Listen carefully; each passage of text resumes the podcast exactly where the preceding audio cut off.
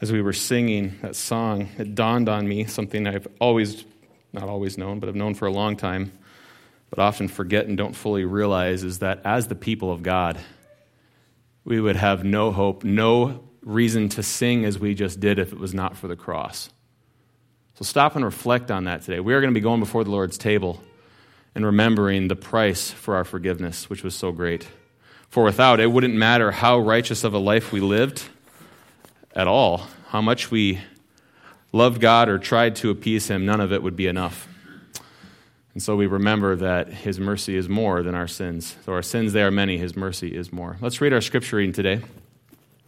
We're finishing up the book of Matthew. And in Matthew chapter 18, let me get myself situated here rightly. Uh, beginning in verse 21, the Holy Scriptures read. Then Peter came to him and said, Lord, how often will my brother sin against me and I forgive him? As many as seven times? Jesus said to him, I do not say to you seven times, but 77 times. Therefore, the kingdom of heaven may be compared to a king who wished to settle accounts with his servants. When he began to settle, one was brought to him who owed him 10,000 talents. And since he could not pay, his master ordered him to be sold with his wife and children and all that he had, in payment to be made. So the servant fell on his knees, imploring him, Have patience with me, and I will pay you everything. And out of pity for him, the master of that servant released him and forgave him that debt. But when that same servant went out, he found one of his fellow servants who owed him a hundred denarii. And seizing him, he began to choke him, saying, Pay what you owe. So his fellow servant fell down and pleaded with him, Have patience with me, and I will pay you.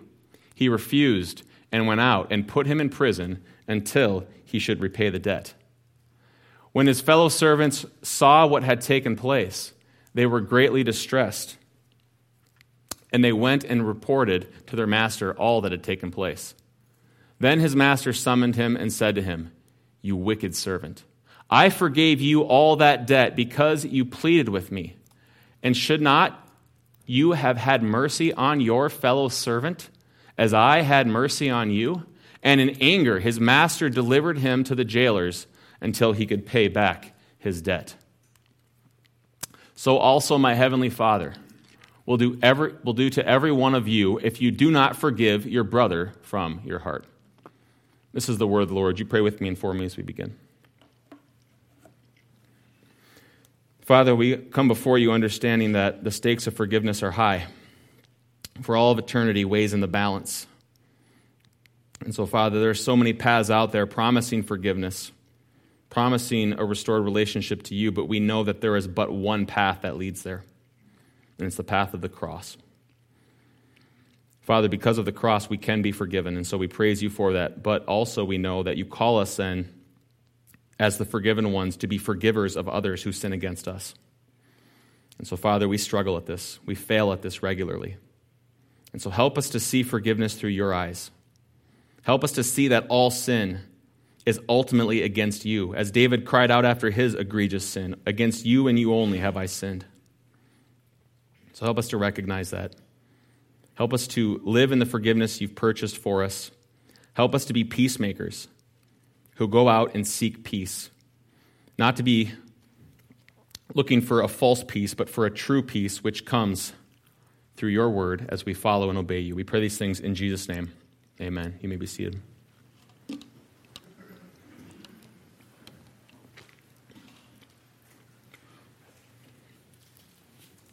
It all started over a pig. In 1878, Randolph McCoy accused Floyd Hatfield of stealing one of his hogs. And when the dispute couldn't be reconciled between them, it went to the courts. But then during the trial, it turned for the worst when one of the star witnesses, a McCoy who had broken the family ties and allegiance and married a Hatfield, becoming a modern day Romeo and Juliet, stepped forward to side in court with the Hatfields. But this was much too much. And so, out of his fierce anger and loyalty to his family, Sam McCoy then shot this fellow family member of his to death for such a great family betrayal. Things didn't end there, though, as this triggered off a series of attacks and counterattacks, which led to, as what we know today, one of the most bloodiest feuds in all of American history. For example, in 1882, three McCoys got into a ruckus on election day with two of the Hatfields, which ended up being a fight, which then resulted in Ellison Hatfield in that fight being stabbed 26 times before he was finally shot in the back, leading to his death three days later. So, in response, Ellison's brother found the three McCoys who were responsible, and he tied them up, blindfolded them, before dragging them into the woods where he shot them to death in his retaliation. And so, in response to that response, the Hatfields struck back again, ambushing the, the McCoys, uh, their whole homestead, and lighting on fire, which became known as the New Year's Day Massacre, in which two were killed including one of the daughters who was caught, sadly, in the crossfire. And to make matters worse, her mother was badly beaten when she tried to step in and help her dying daughter. And so, after years of back and forth retaliation, the feud finally ended with a death toll of at least 13 people who lost their lives over something so silly as a stolen pig. And yet, it all could have been avoided. How? Through one word forgiveness. Forgiveness would have prevented all of this, all of this bloodshed, all of this tragic loss, if they had but been able to forgive as they should. And yet, so often, even as Christians, if we're not careful, this same attitude of vengeance and unforgiveness can seep into our hearts, which results into devastating results. This is why Paul writes in Galatians 5:15, he says this, but if you bite and devour one another, watch out that you are not consumed by each other. When it comes to forgiveness, though, if you've ever tried to do forgiveness, especially in a situation where you've been seriously harmed, then you know that it's an easier said than done sort of thing. In fact, it's one of the most difficult things for us, and yet, if we can forgive, it's one of the best things for us. Though it's one of the most difficult things for us to do, if we can forgive, it's one of the best things for us. Which is why in Matthew 18, Jesus calls his servants to engage in the extreme, difficult, but healing act of forgiveness. How? When somebody harms us by going around and simply muttering the phrase, okay, I forgive you. Whatever, just let's not talk about it anymore. I forgive you. It's done. Is that the kind of forgiveness Jesus is talking about? No, not at all. Forgiveness is not like turning on a light switch. It's actually a whole lot more like starting up electricity inside of your heart, which is painful because I don't know about you, I don't like to get shocked. And yet, this is extremely important because this pain of forgiveness actually leads to healing. And so, when someone has hurt us, a defibrillating shock with the paddles of forgiveness is exactly what our hearts need if we're going to experience the healing that comes through forgiveness. If we're going then to experience the healing that forgiveness brings, it's going to require three things, and here they are. It's going to require first patience, second pity, and then third, payment.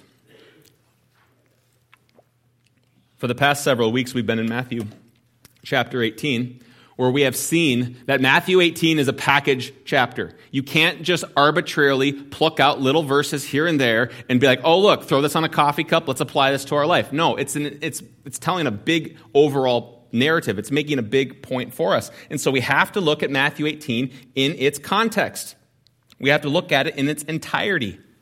And in Matthew 18's entirety, what is it showing us?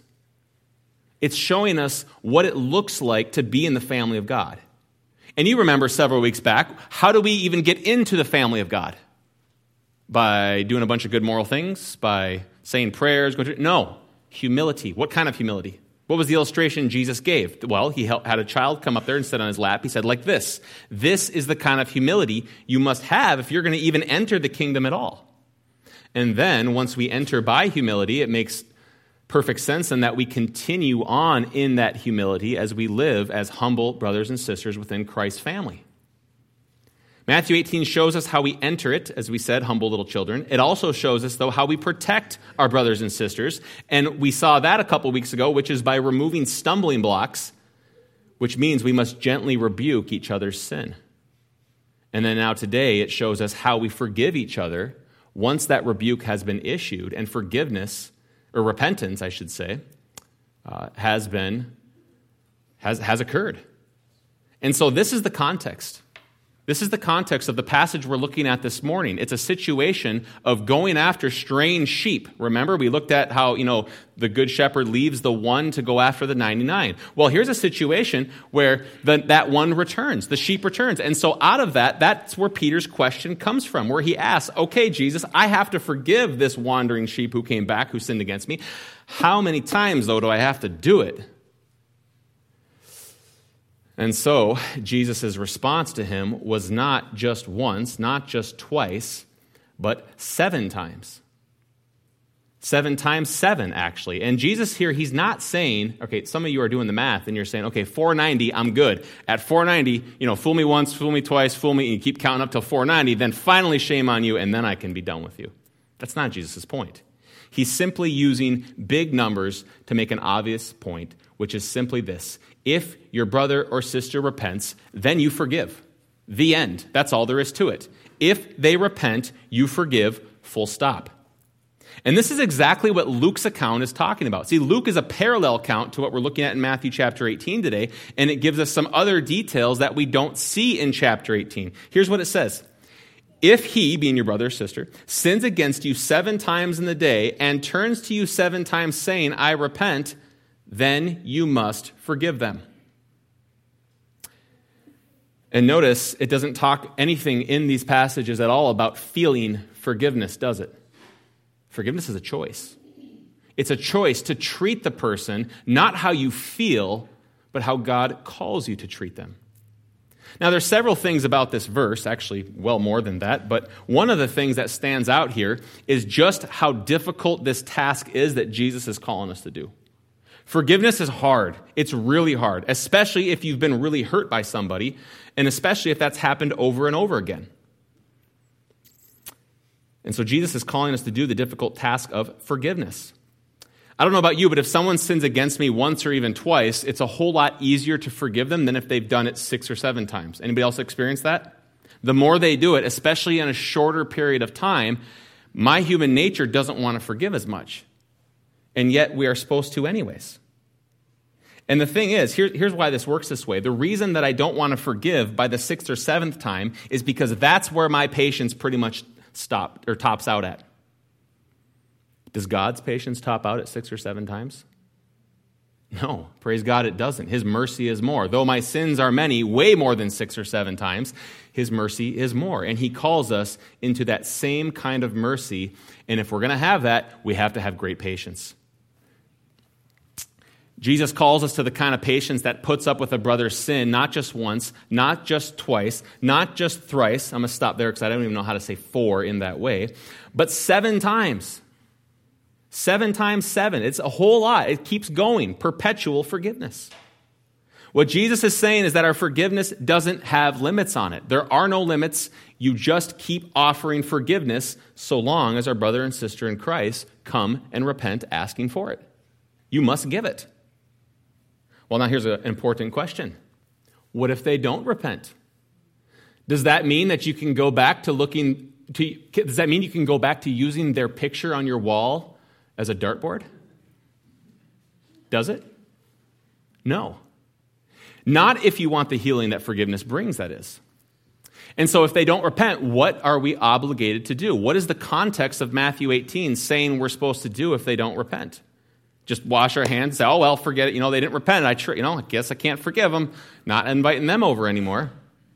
No. You have to rebuke them. You have to go to them. And that's what we saw last week in Matthew chapter 18, which is the church discipline passage, which tells us to do what? Go and tell everybody and their brother and share prayer requests about this person's fault? No. Go to them alone. Don't go to your spouse. Don't go to your pastor. Don't go to your best friends, neighbor, anybody. Just go to that person and be reconciled to them. Bring up their fault in a loving and gracious way. And this is the exact same thing that Luke tells us to do in the verse right before this. Pay attention to yourselves, Luke says. Okay, so in Luke's account, he says, If your brother sins, rebuke him, and if he repents, forgive him. It's the same thing we see in 18. It's the same thing. Do you see the picture then here that's being given to us in both Matthew and Luke's account? It's showing us the biblical pattern for conflict resolution and what it looks like. It's showing us what we must need in order to chase after resolution. And one of the things we need is great patience. Now, when it comes to all this, there's two ditches, just like about everything in life. The first ditch that we want to avoid is the ditch that says that we can forgive without repentance. You can't. Okay? Now, I realize this might set some of you on, a, on edge here, so if it does, just hang in here with me a minute. We're going to come back to this during our third point. But if that rubs you wrong, if you disagree, bear with me a bit because I don't think you're going to by the end. Okay. So, this word repentance, what does this mean? It's a word in the Greek that simply means to change your mind right? It's to change your mind. And so think about this with me. If my fellow brother or sister in Christ is engaged in sin, if they refuse to change their mind and turn away from their sin, answer me this is it loving to treat them and pretend as if they did? No. No, it's not. Which is why, right before this passage, Jesus outlines the process of what we call church discipline which is when a brother or sister in Christ refuses to repent of their sin. It's telling us what we're supposed to do as the church, what we're supposed to do as their brothers and sisters in the family of God. And we go after them, even to the point where we temporarily, Lord willing, cast them out of the family. We hand them over to Satan, as Paul says in 1 Corinthians, so that though their body might be destroyed, their soul might be saved. This is a very important process. And so if they refuse, we do not forgive them not because we're lacking in love, but, price, but precisely because we have love for them. If you continue to sin against me, and I go all Minnesota nice and I just forgive you, I don't even know what that means, but let's just say I do. I'd say, Oh, I, I forgive you. No, I'm not even going to talk about it anymore. The truth is, biblically, I'm not being loving at all. I'm being an unloving, selfish jerk, regardless of how nice I think I'm actually being. Because true love has great patience and continues to say the hard but much needed things no matter the social cost. And make no mistake about it, if you treat conflict the way the Bible tells you to treat it, you will, at minimum, experience a temporary loss of peace. Have you ever rebuked somebody and found out that they weren't thrilled about it? How about all the time? And if you follow your human nature, if you respond without great patience, what are you going to do? You're either just going to blow up and say, forget you, or you're just going to be, oh, I'm sorry I brought it up. You know, let's just be friends. But is either of those responses loving? No, not at all. As we saw back in Matthew chapter 5, as followers of Jesus, we are peacemakers, not peacekeepers. That's a huge difference. You understand the difference between a peacemaker and a peacekeeper? Peacekeepers, see what they do is they say, no matter what, I'm going to chase after peace. That's the thing we have to have, even if it's a false peace. That's what we're going for. But that's not what a peacemaker does. A peacemaker says, I'm going after true peace, biblical peace, no matter if that brings up a hostile situation. And so, if we want the healing then that forgiveness brings, if we want this true peace that Christ offers, we have to embrace the pain of the cut. A good friend of mine's son, he's a junior this year, and he's uh, the star running back for his football team. I just found out this last week that he blew his knee out entirely and is done for the season. And as sad as he is, he's embracing short term pain, which comes by way of surgery and physical therapy, not because he loves short term pain, but because he wants to receive the long term healing that he needs in order to experience the joy of not only playing next year during his senior year but also the joy of being able to walk for the rest of his life without excruciating pain.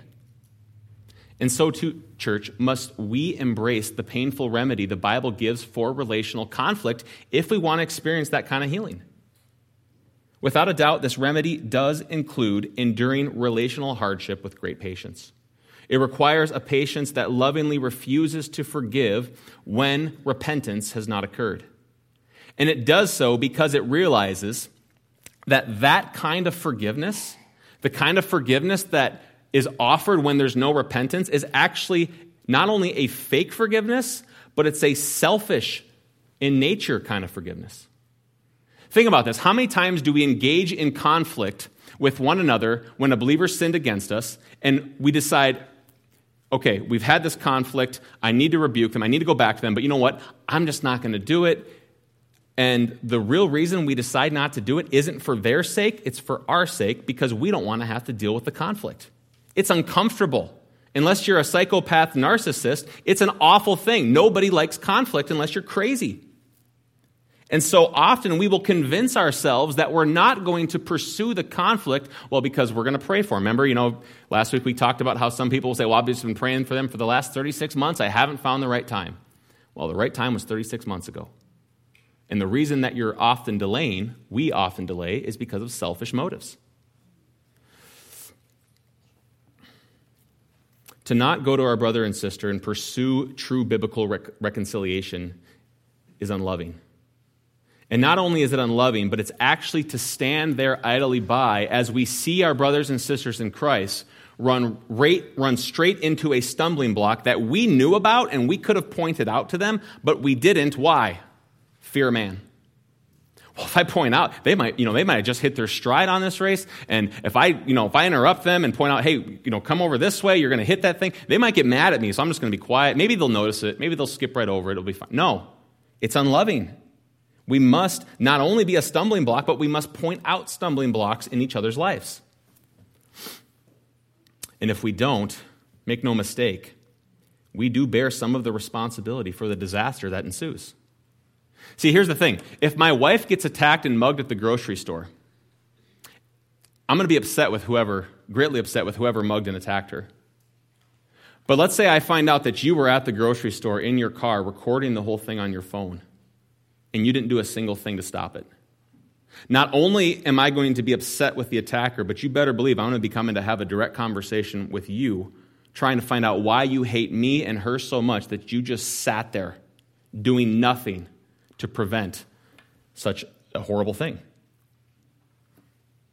And so, no, there are times when it comes to conflict that we do withhold forgiveness until there is repentance. Not because this is the payment that our ego deserves, but because of our great love for the person, for the brother and sister in Christ. And we do so because of our great patience for them. Colossians 3:13 here's what it says. Bear with each other and forgive one another if any of you has a grievance against someone, forgive how?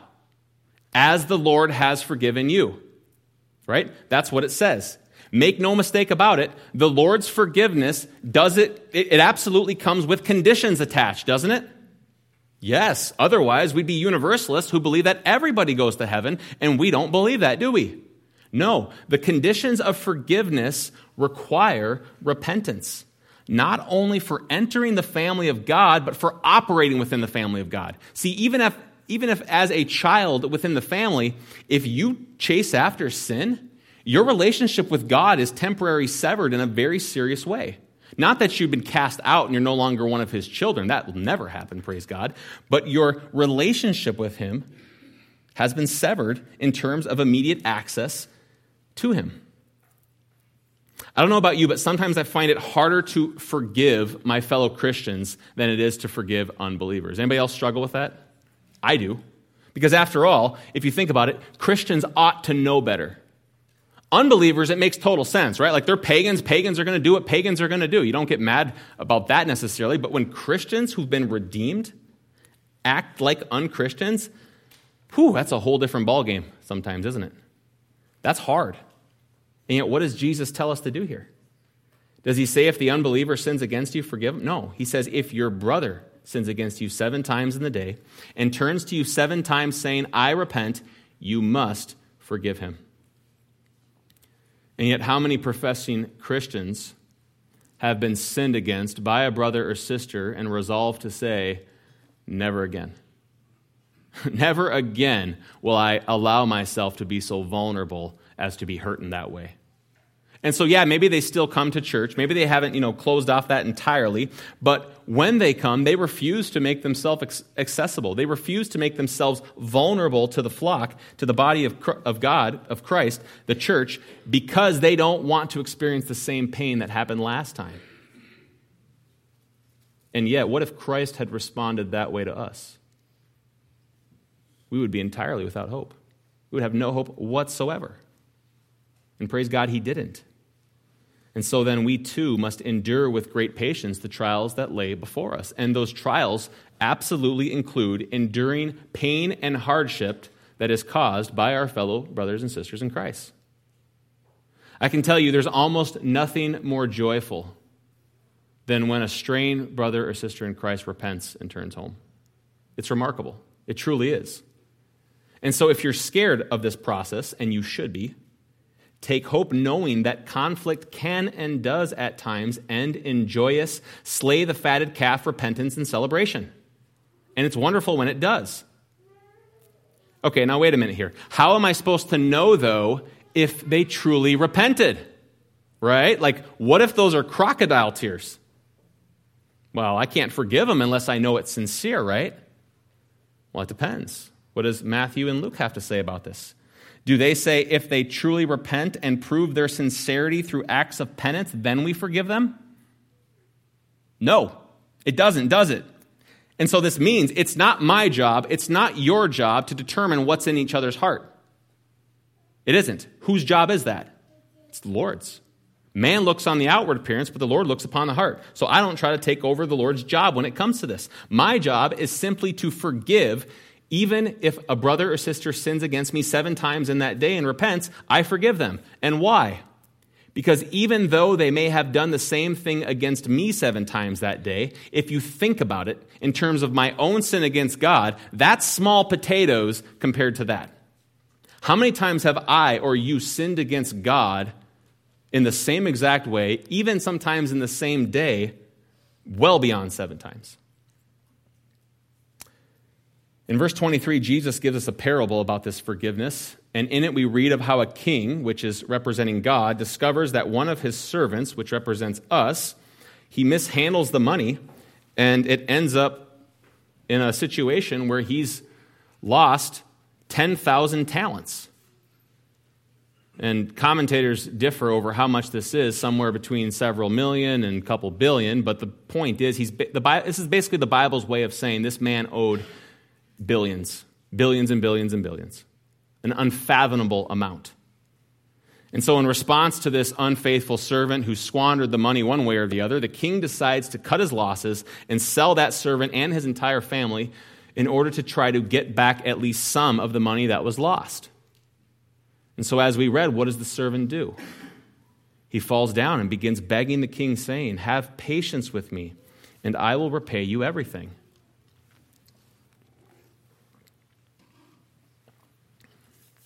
But here's the thing who's this servant trying to kid? He couldn't make this money back, not in 100 lifetimes. There wasn't a chance in the world of him ever being able to pay back even a small fraction of what he owed this king. And yet, what does the king remarkably do? He gives him the patience he asked for, but he also gives him something more. What does he give him? He gives him pity. That's what it says right in the text. He, he pities him. He pities him so much so that he forgives the debt entirely. It poof, it's gone. And what a picture of what God has done for you and I. Not only did God extend to us great patience, which is remarkable enough, but he also extended great pity towards us by not holding us to the debt that we just sang a minute ago that we could never afford. And he did so why? Because that is what was necessary for our forgiveness. For if he hadn't done that, it wouldn't matter how many lifetimes he gave us to pay the debt, we would only scratch the surface. And so forgiveness uh, not only requires great patience, but secondly, it requires great pity. As we just saw in Jesus' parable, the king had great pity towards the servant. And let me ask you, does that mean that the king saw the servant as some poor, helpless little weakling? Did he look down on him with this, oh, bless your heart, honey. Know, I'll just, I'll get, I pity you. Is that what it means by pity? No, not even a little bit. It's an okay translation, but really what this word is talking about is to have great compassion for somebody else's misery. Think of like sympathy and empathy kind of combined into one. And interestingly enough, I was reading this past week about how this word pity, it's actually the word that is used by far the most to describe Jesus' earthly ministry towards sinners. It's remarkable. And so, pity here means strong compassion for another person's misery, which is exactly what Jesus had for us. And so, if we're going to forgive others, we have to have that same mentality too. We have to have that same attitude. We too are going to have to be like Jesus and have strong compassion for our offender's misery. Because if you don't have that, you're not going to be able to forgive them no matter how many times you chant in your head, I forgive you, I forgive you, I forgive you. Your heart hasn't really forgiven them yet. If you think about this, it won't ever work until we have pity for them, until we come to relate with the offender, until we have come to have compassion for them and see them as God sees them. And so, until we have that, we're not going to be able to forgive them. Sure, we might say we have forgiven them, but the truth is, we really haven't. And the reason is, is because we aren't seeing our offender as being any different than us. That makes sense? We don't see the person sinning against us as being a sinner in the same category as us. We might intellectually say, oh, yes, of course, we're all sinners saved by grace. Yes, I believe that. But when somebody sins against us, it's a whole new thing, isn't it? How do we tend to view those who sinned against us? We tend to view them as their sin. That's what they are, that's their identity. I like how one pastor put it who said this. He said, When it comes to other people's sins, we quickly turn into mean spirited cartoon artists who draw people as caricatures. You know what that means as a caricature? You ever seen like these guys at the park who they're drawing somebody and they kind of, you know, you pay them to like draw you and make you look stupid and all this kind of stuff? It's kind of a fun thing. Well, what do they do? They exaggerate everything about the person. Is their nose a little bit big? Yes, raise my hand. Uh, make it way bigger. Are their ears a little bit big? Make those bigger. Are their eyes a little bit too narrow? Make them more narrow. Are their teeth slightly gapped? Well, you put the Grand Canyon between those things. The same concept is true when it comes to another brother and sister in Christ when they sin against us, is it not? Did they lie to us? Well, of course. That's because they're a liar. Did they gossip about us? Well, of course. That's because they are a gossip. Let me tell you about them. All the times they've gossiped, you won't believe it. Did they get angry with us and lose their temper? Well, that's because they're an angry person. You get the idea here? We are quick to equate the one who sins against us with their sin. That's their identity. And if that's our identity, then of course we can't forgive them. Because to forgive them in our mind, whether we think this directly or not, it's akin to saying that lying, gossiping, and fits of anger are okay. And I don't know about you, but I've read the Bible, and those things are definitely not okay. And so neither are those people who are lying, gossiping, angry people. See how this works? And yet, interestingly enough, is that how we view ourselves when it comes to our own sin? No, not at all, is it? With ourselves, we have zero problem separating the sin from the sinner. It's not even hard. I just naturally do it, okay? Yeah, we've all lied before. But let me tell you, if you understood the circumstances of when I lied to you, yeah, I shouldn't have done it. Yeah, I'm sorry. But if you understand the circumstances, then you would understand how it would have been really easy to do what I did. Let me just explain. I didn't get a lot of sleep the night before. I'm sorry I, I, I blew up on you at church out in the lobby. I, I, didn't get a lot of sleep. The kids have been driving me nuts. Blame shift, blame shift, blame shift, excuse after excuse after excuse, all basically to make a point. I am not my sin. You see the double standard that's going on here, though? That's what it is. It's a double standard. We have great pity on ourselves, but very little pity for others. I like how one pastor and theologian put it in a quote he quoted. Here's what it is He says, Forgiveness flounders because I exclude the enemy from the community of humans, and I exclude myself from the community of sinners. Until we start to view those who sin against us as us, we are going to struggle to have the patience and the pity that we need to forgive them. We're not going to have it.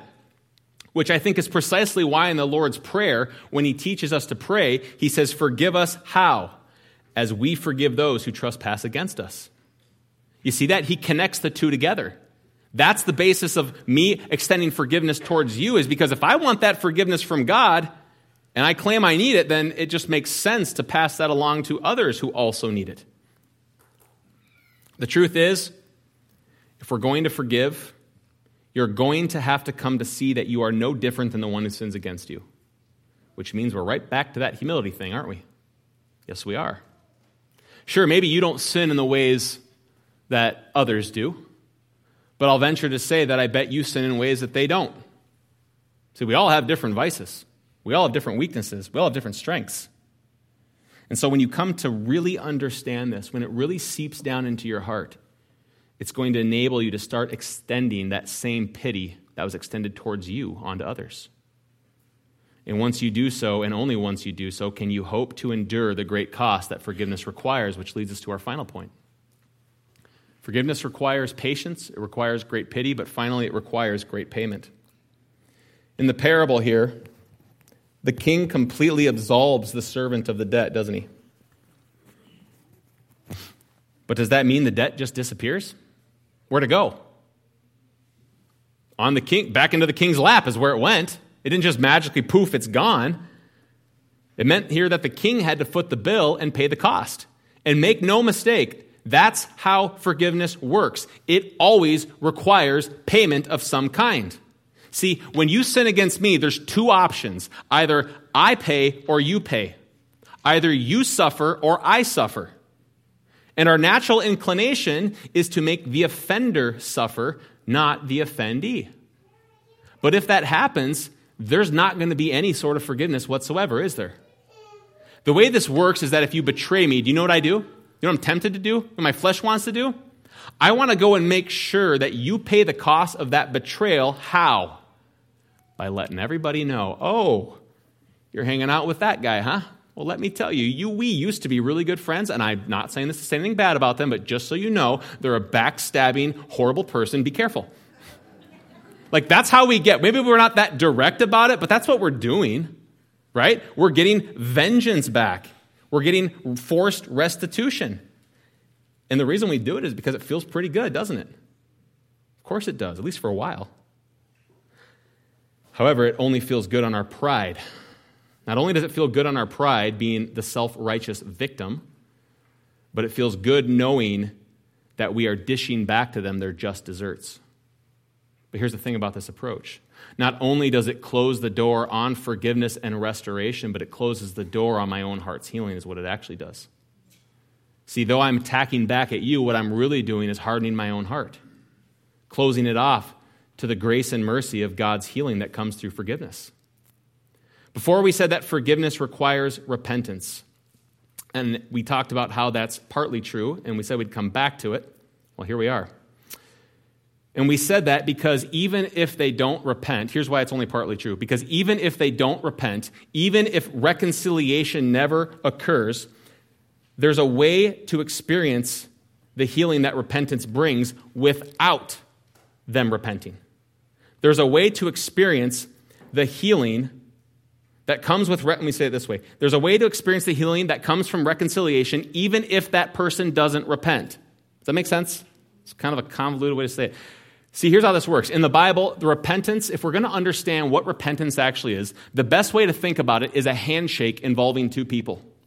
See, the way this works is I reach out my hand and offer the repentance, and you reach up yours, or offer the, the I'm mixing up my words here, and offer the reconciliation, and you reach up your hand in repentance, and we shake, and there's a mutual exchange, a transaction that occurs, which is reconciliation. Now, let me ask you a question Can I complete a handshake by myself? Try it. It doesn't work. It's weird. It doesn't work. You need somebody else to do a handshake. And so, while I can't complete the transaction, this handshake on my own, tell me this can I do everything in my power to initiate that handshake? Yeah, I walk up to you, I put my hand up. But let me ask you if I'm going to do that, is there some work that's going to have to be done in my heart before I do so? Yeah, it's the work of forgiveness. I'm going to have to already be at a place where I have forgiven you in my heart so that I can forgive you in my actions before you and reconciliation can happen. It saddens me to say that I've talked with a lot of Christians who they look at the conditions for repentance found in Luke 17, 1 through 4, and what they do with these verses is they turn it into a justification to not raise their hand toward their brothers and sisters in Christ who have sinned against them. They use it as a justification to harbor resentment in their hearts towards them. And boy, is that a dangerous thing. As Hebrews 12:5 says, See to it that no one fails to obtain the grace of God, that no root of bitterness springs up and causes trouble, and by it many become defiled. When it comes to forgiveness or reconciliation, whatever we want to call it here, it's all kind of one and the same package. And it comes to my side of the equation, it, do you realize this? It looks the same regardless of whether there's repentance in the offendee or not. Does that make sense? When it comes to forgiveness and my side of the handshake, the actions look exactly the same whether or not the hand comes back up to greet me and shake, doesn't it? It does. My hand goes up. If I get a hand back, great, wonderful. Slay the fatted calf, let's celebrate. If not, what do I do? My hand hangs there. Yeah, it gets tiresome. Hold your hand out like this for about three to, five, three to four minutes. You're going to get tired just from that. But yet, that's what we are called to do. Yes, the outward actions must and will be different if there is no repentance. But when it comes to my heart and doing the forgiving work that needs to be done in there, there is essentially no difference. For even if the offer of forgiveness is rejected, I must first bring my heart to a place of forgiveness where I can offer it with sincerity without a root of bitterness, as Hebrews says. And doing so has nothing to do with the repentance of the one who sinned against me, does it? Nothing. But if I don't see it this way, one way or the other, I'm going to lash out with strikes and counterstrikes against the one who first struck out against me. And there's a million different active and passive ways that we can do this. But if I do, not only will this prevent forgiveness from happening, but it will prevent my own heart from experiencing the healing that it desperately needs as I become, as Hebrews talks about, defiled by bitterness and resentment. Sometimes we are tempted to selfishly forgive and forget, right? When no repentance has been offered. But other times, what are we tempted to do? We're tempted to retaliate against those who harm us. We are tempted to say, Vengeance is mine, saith Zach Broom. But is vengeance mine? No, vengeance is mine, saith the Lord, and I'm not the Lord. And so, if I refuse to have great patience towards those who sin against me, what I'm really doing is engaging in high handed rebellion against the king who sits upon the throne. I'm trying to walk in there and sit on his throne chair and say, you know what? In my infinite knowledge, in my perfect justice, I'm going to dish this out in this situation because I know what's best, Lord. What a joke. What a, hip, what a hypocritical joke, especially considering the great patience and pity that was extended towards me. In the last part of this parable, we find a shocking conclusion, which is the servant who was forgiven of this unpayable debt, he goes out and he starts strangling a fellow servant of his who owed him a minor debt. And then what does he do with him? Throws him into prison until he can repay it. And when his fellow servants see this, they are rightly disturbed, and so they go and report it to the king. And when the king hears of this, he is enraged. He's infuriated. And so he promptly summons the unforgiving servant before him, and he says, You wicked servant, I forgave you all that debt because you pleaded with me. And should not you have had mercy on your fellow servant, just as I had mercy on you? And then in verse 34, it goes on to say, and his Lord, moved with anger, handed him over to the tortures until he could repay all that was owed to him. What a terrifying and disheartening picture of how our sovereign Lord views unforgiveness. And yet, how often are we that unforgiving servant? Even though we've been forgiven of so much, what do we do? We turn around and quickly act in vengeance, not justice. That's what it is it's vengeance, it's retaliation against our fellow servants. Though we've been given so much mercy and grace, we often have so little for each other. But as Christ warns us, warns us, if this is the case, then know that the King of heaven will not sit idly by. For he will step in and he will enact, as we read here, the fiercest of judgments. His justice will move. What kind of justice? Is Jesus speaking of sending a, a, son and daughter of the king to hell? Is that what he's talking about? Or is he just talking about discipline? Well, that depends. If you are truly a child of God, then no, the fires of hell can never touch you. But the scourging of the Lord absolutely can. It absolutely can and will. And this certainly does happen to those who are unforgiving children. Here's what Hebrews 12 6 says For those whom the Lord loves, being a child of God, what does he do? He disciplines and every and he scourges every son whom he receives. Does seem kind of strong? but that's the way our Lord handles us, doesn't he? That word scourges is a serious thing. If you know what scourging is, that's not a timeout, all right? This is serious stuff. And so the question is are you harboring a root of bitterness in your heart towards another believer? If so, then beware of Christ's warning. For as Hebrews 10:31 says, it is a fearful thing to fall into the hands of the living God whether you're an unbeliever or a believer. Yes, it's going to look differently, but make no mistake, there will be discipline and it will be severe as scourging at times. At the same time, also be warned that if you cannot and will not extend the same forgiveness that you claim to have received from God, then you very well might be proving you've never actually received it at all. Not that you've lost it, right? You can't lose it, but if you never had it at all and you will not extend forgiveness towards others around you, you might be proven that you have an unredeemed heart, period. And that's the problem. And so, if you be a child of hell who is unwilling to forgive, know that your unwillingness to forgive shows your true unforgiven nature. Or if you are a child of the king who is unwilling to forgive, know that you invite the severest of disciplines of a holy and all powerful God upon yourself. Matthew 6, 14 through 15 says this.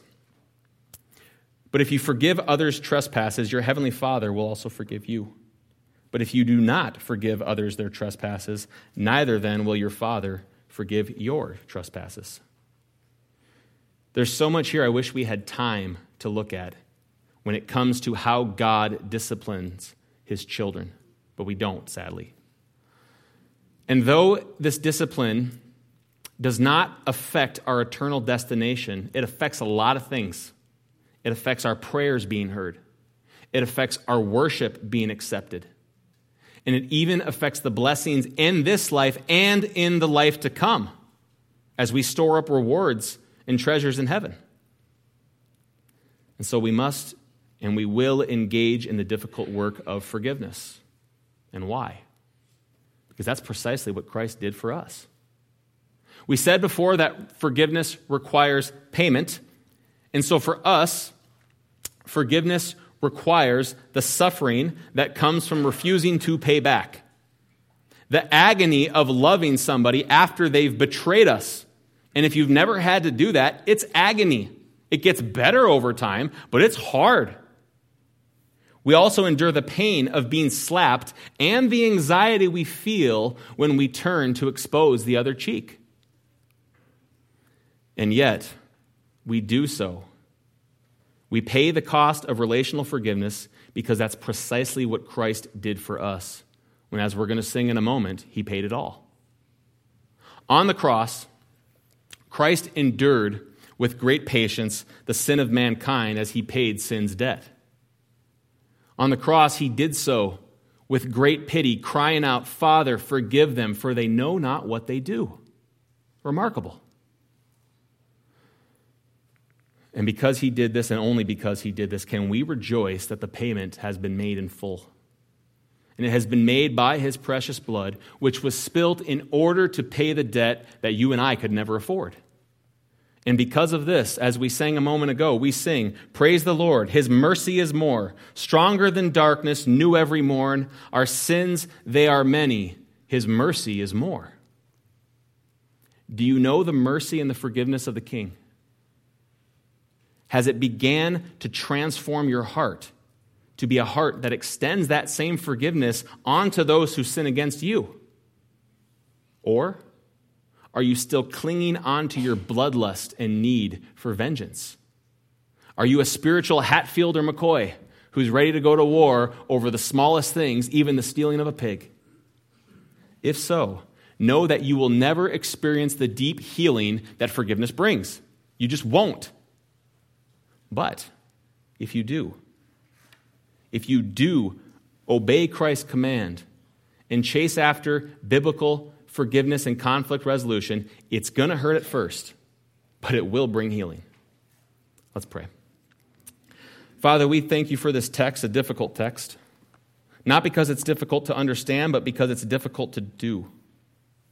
And so, Father, we just pray that you would help us now, that you, ena- that you would enable us to forgive others just as we have been forgiven. Father, there are some here today, no doubt, that can't forgive others because they've never been forgiven. And so, Lord, we don't ask that they would return to law and strict uh, morality of any kind, but that they would look to the cross, that they would gaze deeply into the eyes of our Savior who gave up everything so that we could experience your mercy.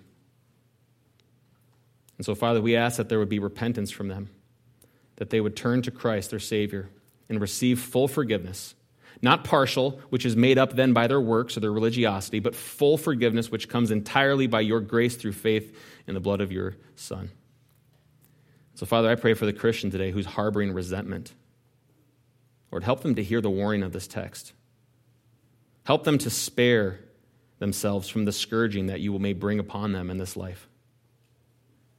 Help them to recognize, Lord, that we lay up treasures in heaven, and how we live now determines what treasures we do lay up. So help us to be faithful, for you are the faithful one. We pray these things in Jesus' name. Amen.